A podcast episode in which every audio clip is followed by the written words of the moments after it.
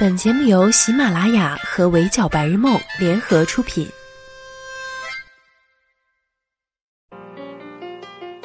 闹钟只能叫你起床，我负责叫醒梦想。Hello，大家好，欢迎收听本期的 Madam 神侃娱乐圈，我是 Madam 宁九。Madam 从来没想到一档法制节目会上八卦新闻。事情是这样的，一档名为《法眼大律师》的节目上。一位李姓男子寻求律师帮助，希望自己的明星女儿能够支付五千万赡养费。找明星女儿要五千万，这片名够有噱头了吧？没想到节目中对这位女明星的描述更加唬人。当红影星，出演过很多脍炙人口的古装剧，身价几个亿。好的，让我们来看看是哪位女星如此幸运要被亲爹告上法制节目呢？三十岁。演过不少古装剧，天津人，中戏毕业，这几个线索再加上李先生的口型，是毛晓彤无误了。毛晓彤的父亲叫李超，母亲叫毛慧玲，两个人相差十三岁。因为父母在毛晓彤十个月大的时候分居，两岁时离异，所以他跟着母亲改姓毛。李先生在节目上说，女儿成名后就跟自己断了联系，就连父亲亲自去探班都被工作人员一句“他跟您有矛盾，不见您”给打发了回来。先是说自己视女儿如珍宝，又说自己离婚后每月支付五十块钱的抚养费，为了女儿上大学的学费借钱欠债。可事实上，李先生吸过毒，坐过牢，直到今年三四月份还在服刑。服刑期间，毛晓彤妈妈每个月给他四百块生活费。毛晓彤也去看过他，但是他觉得不够。在自己吸毒这件事情上，李先生认为自己生活检不检点跟毛晓彤没有关系。最骚操作的是，李先生在一档法制节目上大谈特谈吸毒产业链，一脸骄傲地强调自己只吸不犯，并且已经有半年没有吸毒了哦。至于五千万的赡养费，那也是精心计算过的。据他估计，女儿拍一部戏至少五十万，他拍了四十部，还不算广告、综艺之类的。五千万对于毛晓彤来说不算什么，他一次性拿出来，大家断绝父女关系，老死不相往来。拿不出来怎么办呢？一竿子插到底，大家一起下地狱。看到这里，Madam 简直毛骨悚然。这是亲爹，谁敢信啊？然而这还没完，李先生还给导演发消息，表示自己要毛晓彤改回理性，还要自己的生活质量和毛晓彤的母亲平起平坐，要住别墅，要开悍马，就连毛晓彤的待播剧《霍去病》都算进去了，话里话外带着满满的威胁意味。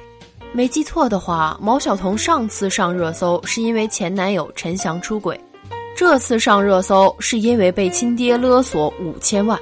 Madam 简直忍不住心疼毛晓彤，这拿的是什么悲惨人生的剧本啊？事实上，明星父母见利忘义，为了钱财坑孩子，绝不是新鲜事。我们比较熟知的有张韶涵，在去加拿大治疗先天性心脏病的时候，父母非但没有照顾她，还趁她不在台湾的时候卷走了上亿的台币资产，导致张韶涵连治病的钱都是跟朋友借的。卷走全部财产，还要继续跟张韶涵要赡养费，他拿不出来，就向媒体散布张韶涵不孝的谣言，还曝光他素颜治疗期间的照片，诬陷他酗酒吸毒。张韶涵被坑到低迷十年，最近好不容易复出翻红，又被舅舅控诉弃养父母，要他磕头认错。张韶涵自己的态度就是，家人永远是家人，但要不是这十年的避而不见，要不是所谓的弃养父母。还真不知道我们什么时候能够看到复出的张韶涵。同样被坑的还有皇后娘娘蔡少芬。蔡少芬的父亲早逝，母亲爱赌，欠下大量赌债，就带着她东躲西藏。蔡少芬十五岁出道，十七岁当选港姐，小小年纪就接限制级影片赚钱，甚至被富商包养，所有的钱都拿来帮母亲偿还赌债。在替母亲还了八千万赌债后。蔡少芬发现母亲非但不知悔改，就连外婆过世当天，母亲仍在澳门赌博欠债。面对这样不坑死女儿誓不罢休的母亲，蔡少芬想过自杀，但最终她选择召开记者招待会，断绝了母子关系。梅艳芳父亲早逝，五岁时就开始登台演出。他曾亲口说过：“我是母亲的赚钱工具。”因为母亲不善理财，并且好赌，梅艳芳去世前立下的信托基金，母亲每个月可以从这里领取七万元的赡养费，其他的钱要给兄弟姐妹。但母亲在她去世后，为了一次性的得到遗产，始终没有放弃打官司，甚至把梅艳芳生前的内衣裤拿来拍卖。这样的父母，说一句丧心病狂也不为过吧？口口声声说着要赡养费。可他们要的哪里是赡养，明明就是敲诈勒索。子女对父母再尽心尽力，可摊上这样的吸血鬼式的父母，他们除了断绝关系一了百了，还能怎么办呢？奇葩大会上，马东问过武志红：“原生家庭真的那么重要吗？”武志红的回答是这样的：“是的，原生家庭对一个人的影响非常大。”很多成年人表现出来的情感缺陷，都和幼年时期从父母身上获得的安全感有关。比如说，有的人明明生活的很幸福，却总是没来由的害怕发生不好的事情；有的人虽然有很多朋友，也在热闹之中，却总是感觉到孤独无助；有的人心里很羡慕别人一家甜甜蜜蜜，可是轮到自己却连恋爱都不想谈。这些问题通通可以归根到原生家庭。很遗憾。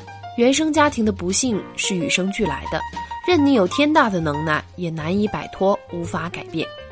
抱歉的是，这个世界上并没有规定，只有通过考试才有资格为人父母。就像节目上律师委婉地表示：“您生个女儿本来是个小棉袄，但现在想买个貂皮大衣回来，这有些不妥。”原生家庭各有各的不幸。但想成为这不幸中的万幸，必须要有一种能力，那就是不抱怨、不回头、快刀斩乱麻。只有学会及时止损，把自己从生活的垃圾堆里抽离出来，闭着眼、咬着牙用力往前走，才有可能摆脱原生家庭的枷锁。所以，我理解毛晓彤拒绝赡养他吸血鬼式的父亲，就像我理解他当初发现陈翔出轨时，利落地搬走了自己所有的行李。能够一刀两断，那就是他幸运的能力。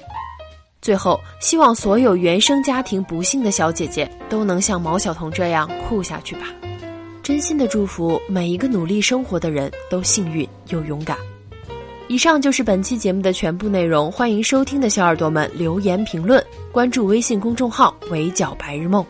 我是主播宁九，我们下期不见不散。